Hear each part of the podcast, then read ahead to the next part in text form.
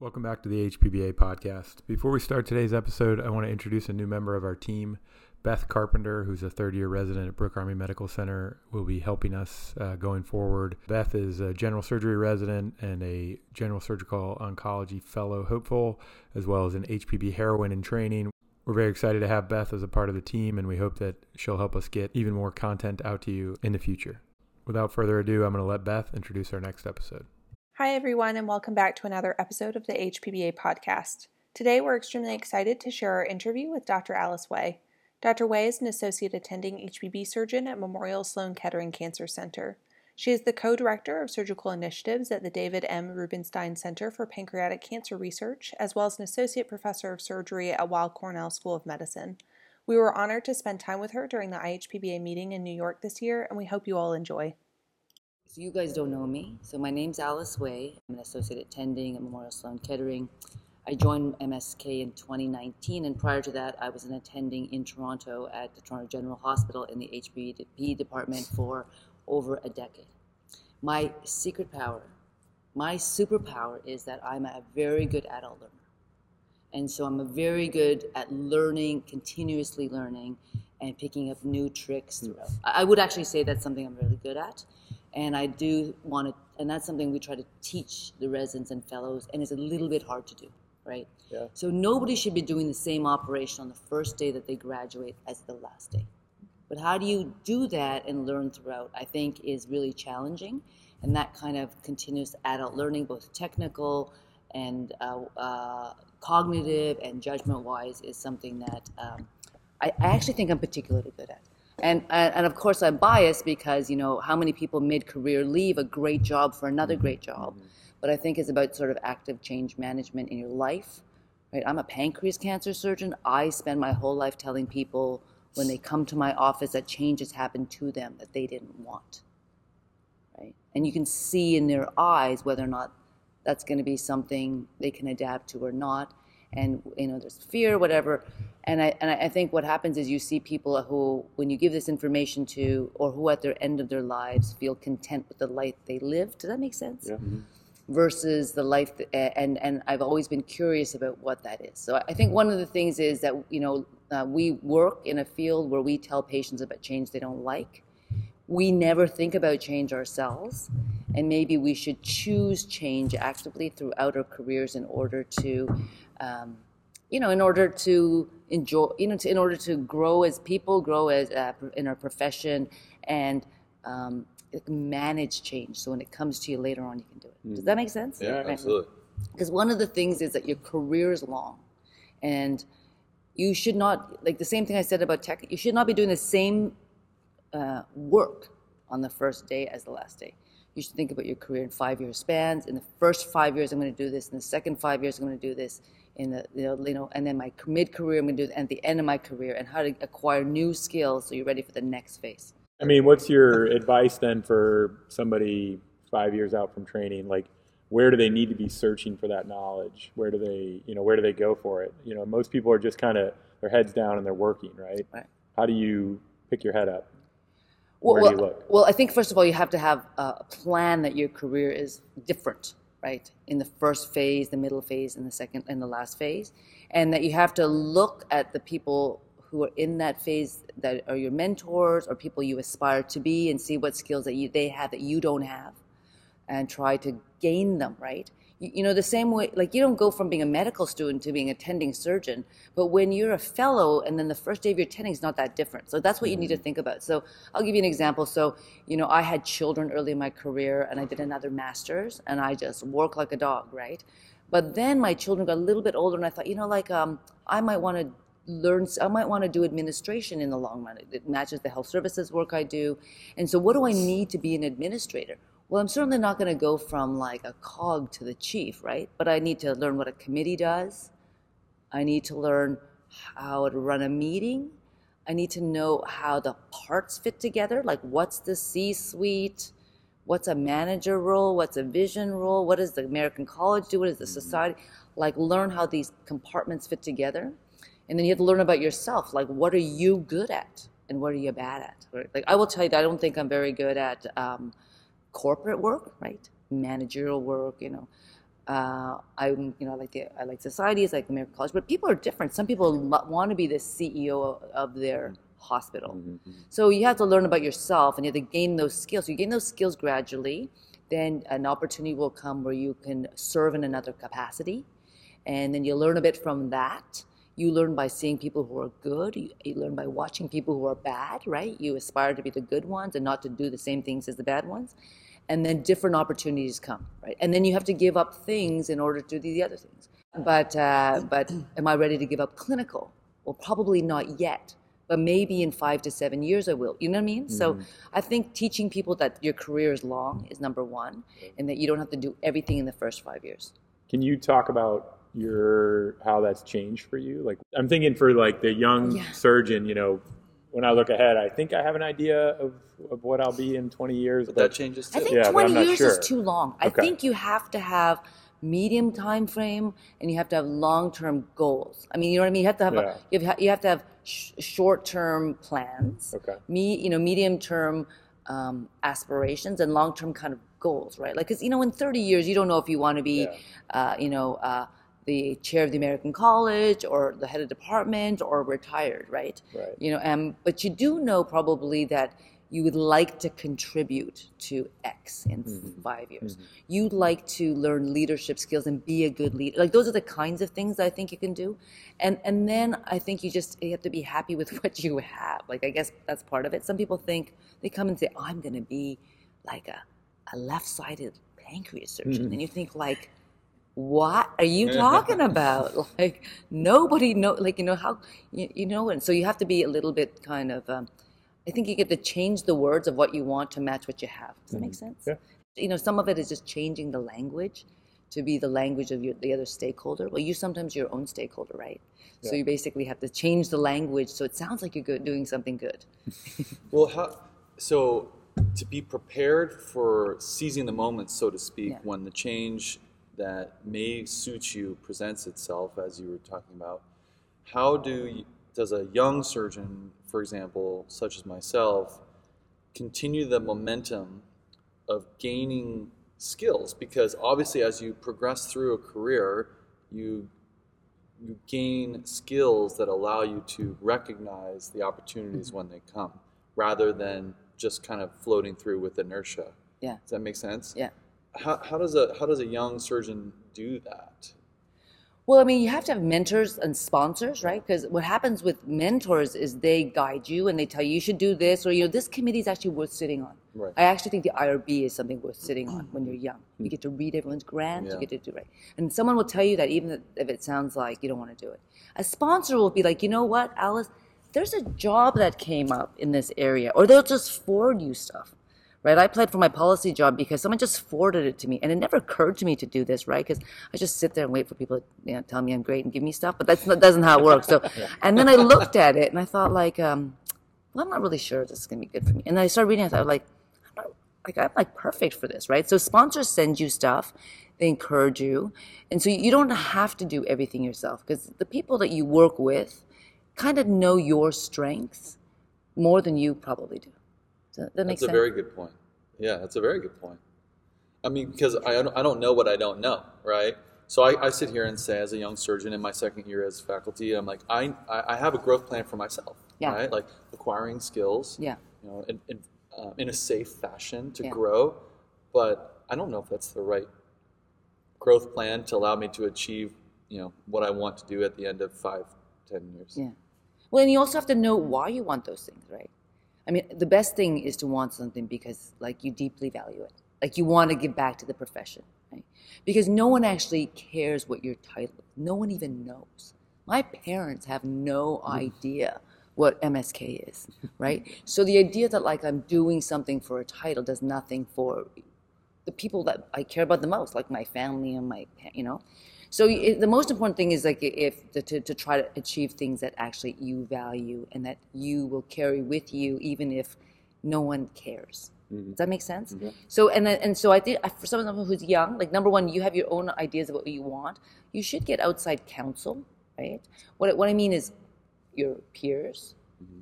especially peers who are really frank behind closed doors, but you're, you know, um, mentors both within your team, people who know you well and people who don't know you well, and people who might be even be in different specialties, right? So, and, and, and a radiologist that's a friend or a urologist or something, because they can give you a bit of guidance.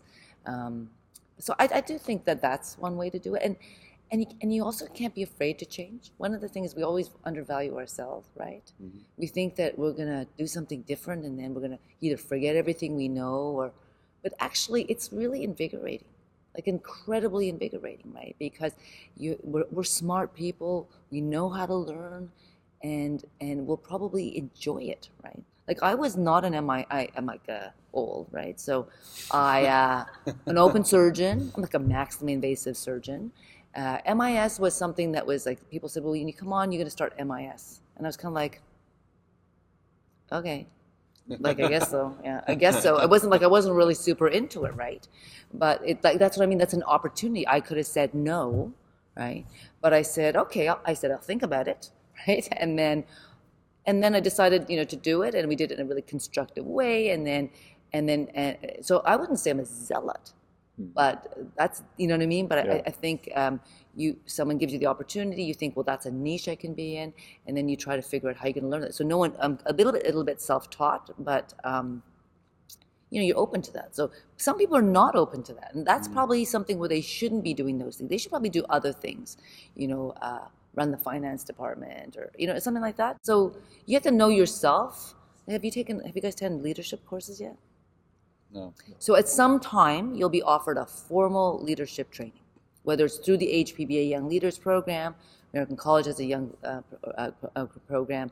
I would r- really recommend that you hmm. uh, take it at, when you've got a little bit of um, tra- uh, work under your belt, because um, even we might think it's easy, but it's not, and there's a lot of skill acquisition, mm-hmm. and uh, and take it seriously. Like do it, take it seriously, really learn. Like I did a one year leadership course as part of another role I had.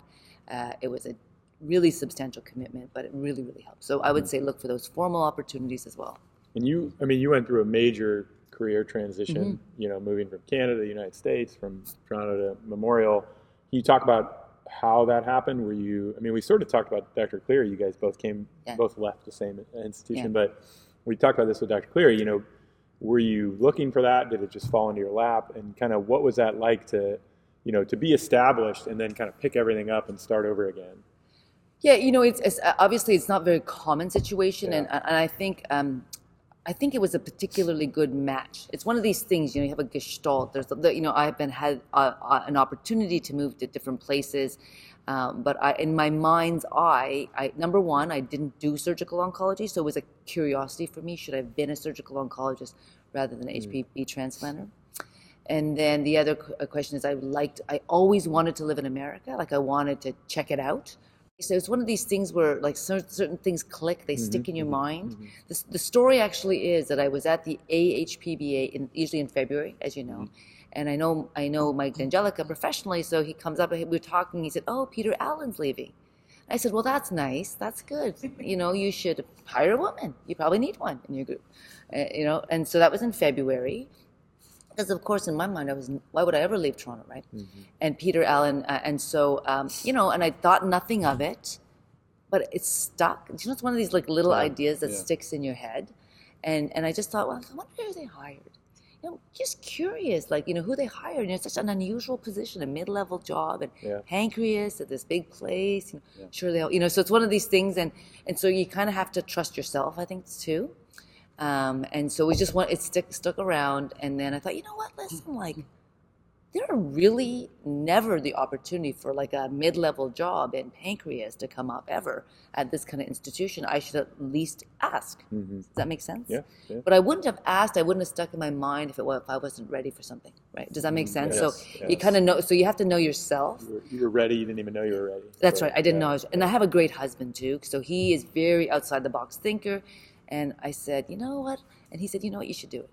He said, you can't leave the life that's in your imagination. You have one life to lead, and it's the one you actually lead, right?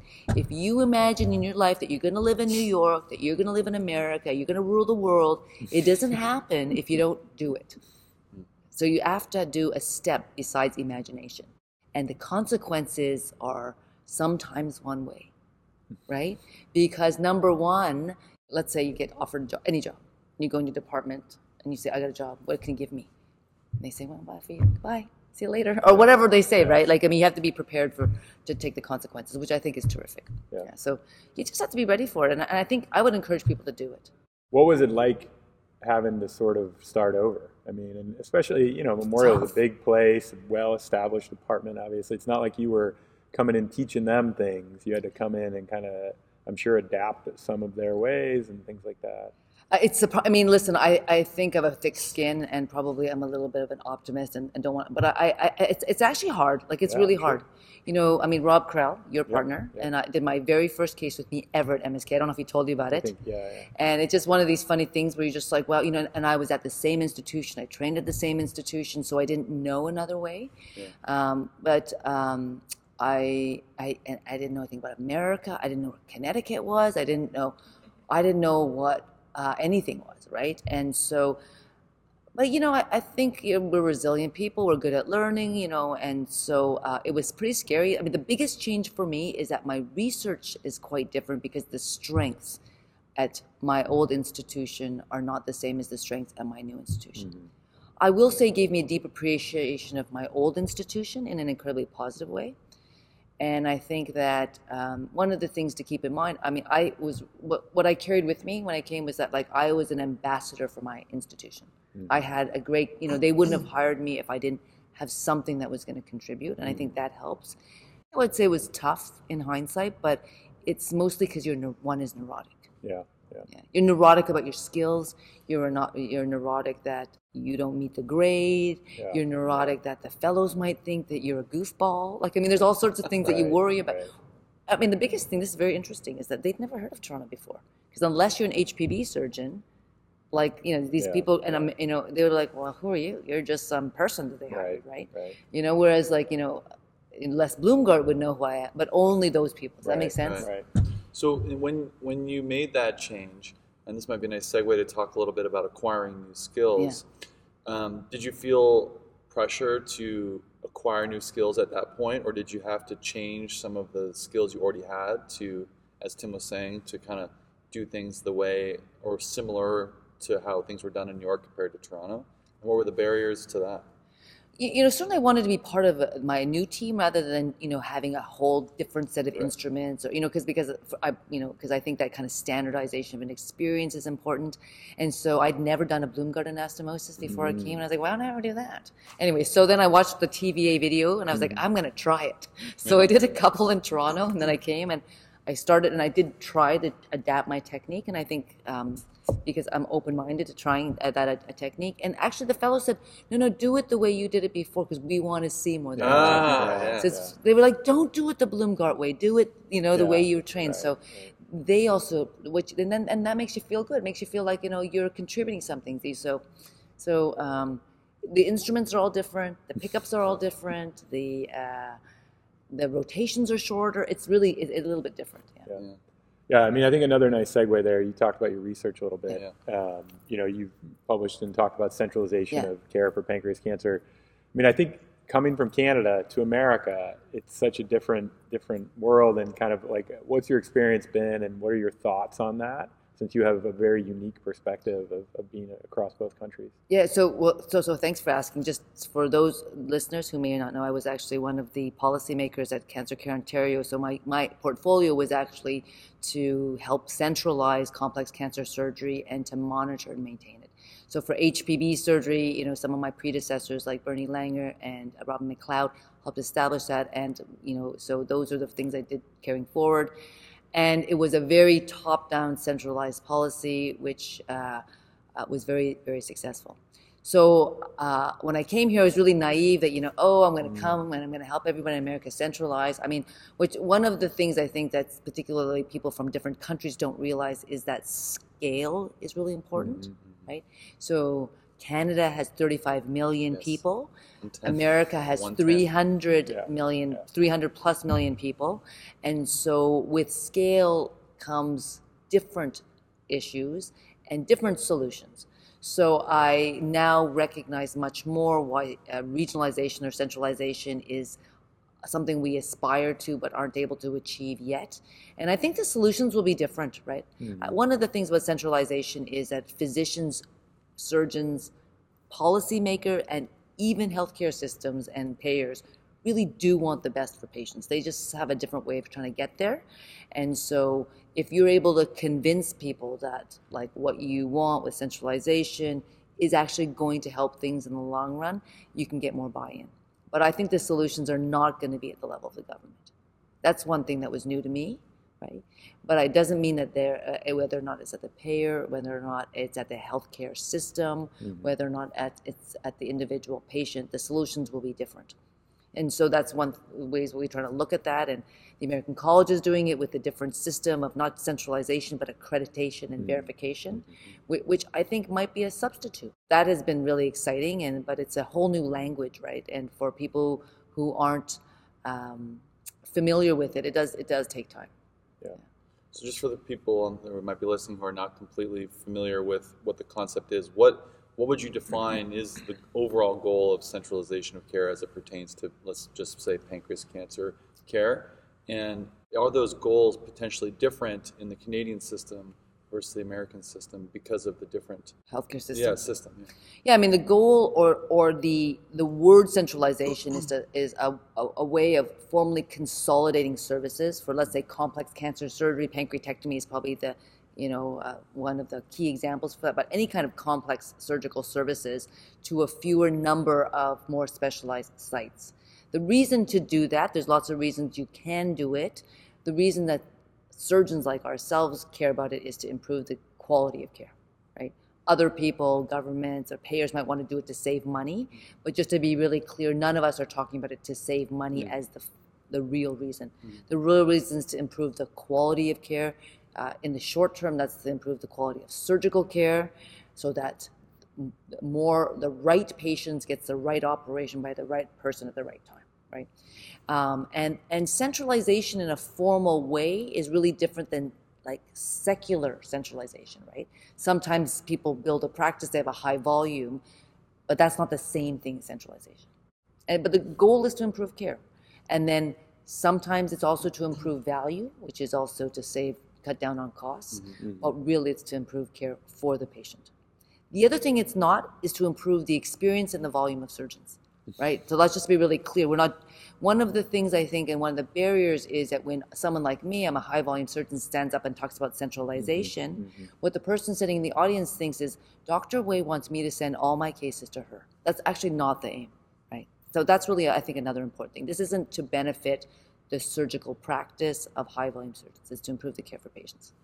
What do you, what would you say to a patient who doesn't want to travel for care? Because I think that's one of the barriers in the U.S. that, uh, you know, something uniquely American about small town America. I think that they just, you know, they want to get their care close to home. And I, I think there's also the aspect of, you know, being close to family while you're recovering and things like that. But I mean, I think there are one of the significant obstacles in America is that some people don't want to travel, and you know, uh, obviously there's a lot of other obstacles, but I mean, listen, I, I know there's been some studies that looked at the, VA system, looking at patients who don't want to travel. You know, that's older data. And, and I think what we see now is that if you look at some of the geographic and geospatial mapping, is that in fact people do drive by a high volume place to go to a low volume place, particularly in the suburban areas um, and the urban areas much more. And, and that's probably related to healthcare systems, uh, related to their insurance. I mean, what I tell the patients is that you travel to New York for a baseball game Yeah. you should travel here for the most important event of your life, right?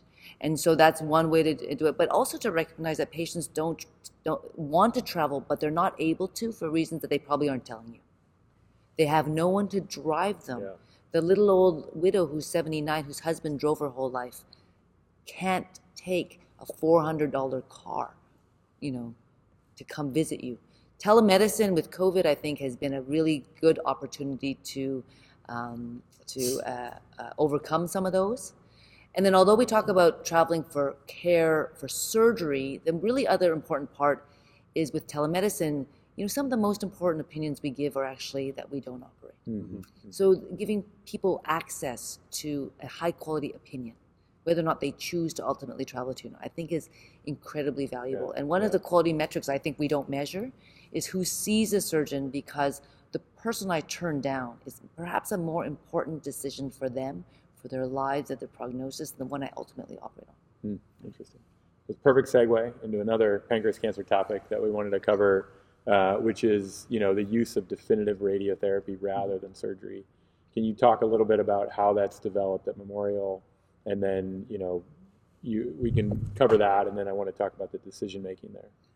You know, you know, so so obviously, as better systemic therapy is now available for pancreas cancer, we're we're all much more in, interested in local regional treatment. So surgery obviously is the one we know the best, but the other big local regional therapy that we know works for other cancers is radiotherapy. Mm-hmm. Right? And we still don't understand whether radiotherapy works well in pancreas cancer, and if and when it works, how it works, and who it should work for. Does that make mm-hmm. sense? I do think that there are patients who are never resectable. Right? We can talk, we can show videos, we can talk about how we're going to take all these things out and put them all back together again. But ultimately, there's a group of patients for whom have true locally advanced disease will never have surgery. And I think for those patients, whether or not definitive radiotherapy. So I'm talking ablative dose mm-hmm. radiotherapy. Mm. What I mean is that ablative dose means tumor killing doses is possible. I, I, think the, the answer is yes, it's possible. Whether or not we have the technology yet to get there, I don't know. But the biggest limitations for pancreas cancer radiotherapy, unlike head and neck, unlike anal, is that the toxicity of the GI tract, mm-hmm. the toxic radiation, high dose radiation in the GI tract is our rate limiting step, right? But the same way that there is advances in surgery, there's also advances in computational uh, image guidance, radiotherapy, and so now they can deliver these doses with respiratory gating, with daily adaptive planning, with protons, which really limit the spread of uh, damage. And, and so I think we'll probably get there. The same concept of uh, uh borderline resectable vascular contact that we talk about, what's borderline treatable for radiation is actually the GI tract. Mm. I really believe one of the ways we might get there is do a combination therapy where they treat definitively what's borderline for us and we treat definitively surgically what's borderline for them. So that we're giving patients a true multimodality approach to a disease. So you would focus the radiation, like let's say uncinate tumor that touches the duodenum also touches the vessels. Right. You'd focus the radiation on the vessels, knowing that you're going to take the duodenum no problem, but you want to accentuate that margin right. on the vessels. That's right. So it's a vascular sparing approach. Yeah. We're using tumor killing doses in the area that the surgeons can't tackle well, yeah, and yeah. they give suboptimal doses of radiation to the area that surgeons can easily tackle. Yeah, right. So that kind of, I mean, I'm you know I'm very very interested in that going forward. I, I think that that's the way to go. Listen, we arterial vascular resections, I think, are a different discussion, um, but I think. Yeah. I do think that there's a role for ablative dose radiotherapy. What we've shown, so Chris Crane, who is I'm lucky enough to work with at Memorial Sloan Kettering, is um, a radiation oncologist who's been working on this technique. It's really uh, one of his life passions for many, many years, and that he's really refining it, uh, the technique, so that we patients are getting excellent local regional control. Very similar to surgery, right? That says a lot. Mm-hmm. Why are we operating if the local regional control is this is the same? Or and so you know, with if we improve systemic therapy, we improve local regional control. We can probably pair or marry the two techniques together. We see it in HCC actually right? With TARE first, then surgery, yeah. uh, bridging therapy. So I think the same kind of thing can be applicable for pancreas. Can you talk about? I mean, you guys have probably in the last five years one of the most extensive experiences with this. Can you talk about what complications you've seen? Yeah, so you know we look at the grade three complications, grade three or four complications, mm-hmm. and they they they are pretty typical. So GI bleeding is the biggest one, uh, GI perforation, but we really haven't seen rates that are substantially higher than you would get for SBRT or for um, uh, conventional uh, post-op radiation, okay. Uh, um, I, uh, IMRT. I will tell you the one thing that we're not sure is so we do have a trial called the MAYBE trial which is maximum, which is um, ablative dose radiotherapy for locally advanced disease. We actually just finished accruing. We're waiting for our data, so that should be published soon. Dr. Reyngold is the PI for that, and we'll have a better sense of uh, what that what that what that sh- what that's going to show in terms of long-term consequences. But ultimately, for patients in whom surgery is not possible, yeah. the trade-off yeah. of uh, disease control versus uh, uh, side effects is probably worth it We also see in patients who are untreated perforations from stents, bleeding Yeah, from tumors, Oh, yeah. you know, uh, leaks from bypasses that didn't go well. So, I mean, I think it's uh, trying to balance the options they have with the disease control they're getting. We, we actually have a trial that is about that we're putting that is about to open, looking at a total neoadjuvant approach, followed by ablative dose radiotherapy for borderline resectable and locally advanced resectable disease, for which we're going to then explore them and then do a lot of correlational work to see whether or not the ablative doses are killing doses and looking at the you know geographically mapping what's going on. So that we should be open in the next few months. Just so the listeners um, know, we'll put this in the show notes, but we're, we're discussing primarily a, a publication from Dr. Wei in Annals of Surgery in 2021. Put that in the show notes. And now you talk about giving higher doses on the vessels. I mean, I think most of us are comfortable operating after conventional radiotherapy. Have you noticed a difference in the quality of the vessel if you have to do vein resection, reconstruction? Is there a difference? Are you worried about that? You know, things like that. Uh, so the answer, I haven't noticed it. I, I do, you know, people anecdotally talk about how these operations are harder after radiotherapy. I actually think they were always hard. yeah, fair enough. And so whether or not they're truly harder or not, I'm not, I'm not sure because you know because we don't have the opportunity to operate on the same person at two different and opportunities. I mean, I ent- I do it. I, I tend to do an end-to-end reconstruction, so I'm kind of out of the radiation zone or interposition. I don't mm. have to interposition graft very often, but I think an interpos, you know, doing taking out the treated vasculature is really important. You know, we have seen in these patients post-operative portal venous stenosis, Sure. whether or not it's a technical issue, whether or not it's radiation, I, I don't know because we're still learning. The, the answer is there could be issues, Yeah. but we haven't seen any true signal or big signal at the moment. And um, from my perspective, I, I see this as an arterial sparing approach. So I wouldn't pair this approach with a planned arterial resection, right? But and I do think you know thinking about whether or not you should take out the vein rather than doing a patch is probably very reasonable. And then just last question on that. Currently, like where are you using, where are you not operating? Is it based on their comorbidities? Is it, you know, if you have a 99 that doesn't come down to normal, is that a place where you say, well, let's radiate and see what happens? Or do you think definitive radiation for that patient? Can you give kind of a, a quick rundown of when you make that decision? You have to make that decision before you radiate because they got to figure, they're not going to do conventional and then come back and do more. Right. Right. You got to decide conventional or, or definitive. Uh, how do you make that call? Yeah, so um, it's an integrative approach, I, I, and so we certainly talk about it at our uh, multidisciplinary uh, cancer conferences very, very frequently.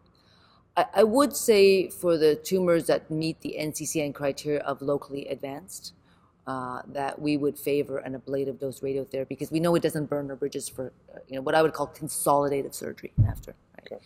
If we're really looking, um, uh, uh, and so so we would favor that for patients who have sort of infiltrative lesions that are in contact with a substantial amount of the artery. So just a quick question on that. Sorry. Yeah. So you're basing that off, off imaging, and then my experience has been after radiation, the imaging never looks better. It always looks worse. So when? How do you Fuzz. know? How, yeah. How do you know the when to fuzz. operate then? Yeah, I, I, I you know, so we, so I would say that we choose radiation based on the post chemotherapy Yeah, imaging. yeah. You are absolutely right that after radiation, it's really difficult to tell whether there's true disease or not. I really do think that in patients who have true localized disease, uh, that you cannot assess, and, and so that they should be offered an exploration. I- I know that that's a little bit of an aggressive approach, but ultimately, I think we're all saying here is that we recognize that imaging is inadequate Yeah. to fully allow patients to, to for us to know. Sometimes you get there and it's really easy. Sometimes you get there, it's very challenging. So you know, we, 19.9 help? Like, do you see 99 dip with radiation when it's coming from local disease? I, I don't I don't think any of us know. What Yeah, I would say yeah. is what I what we what really is important is if you see a good response to systemic therapy, yeah. and particularly if the nadir, the lowest um, CA19-9 is within normal Yeah. range, right? So that it makes us all very happy. Right. right? right. Uh, but you know, some sometimes it decreases, but it's not super low, and you'll have to just um, you know speak with the patient and make a decision that makes sense for that individual patient. I know that I don't want to want, we want an answer today. No, I know. I know. Biomarkers is the way to go. Yeah. Whether or not it's radiomics, whether or not it's uh, cell-free DNA, that's probably the future. Thank you very Yeah. much for spending some time with us here at the IHPBA, Dr. Wei. Really appreciate it. Real quick. Yeah. We heard that you're starting a podcast. Oh yeah, so Yeah. you know, uh, so one of, one of the things I would uh, I'm very keen to do is try to share the oral tradition of surgery. I think it's something that we miss out on sometimes because we're not always at the scrub sink with the attending in the middle of the night to get that tip of that that special little tip about how to do things well. And so you know, we're working with the American College with the uh, Residents Association to put an educational podcast, multimedia, but a real podcast to start trying to interview masters of surgery, trying to understand from them, you know, what life tips, what pro, you know, we call it pro tips, you know, life pro tips that they can uh, share with us. And so we will let you guys know, the listeners here, when those are available for you. Uh, we're going to interview some of the legends of HPB surgery. So um, I think we can all learn.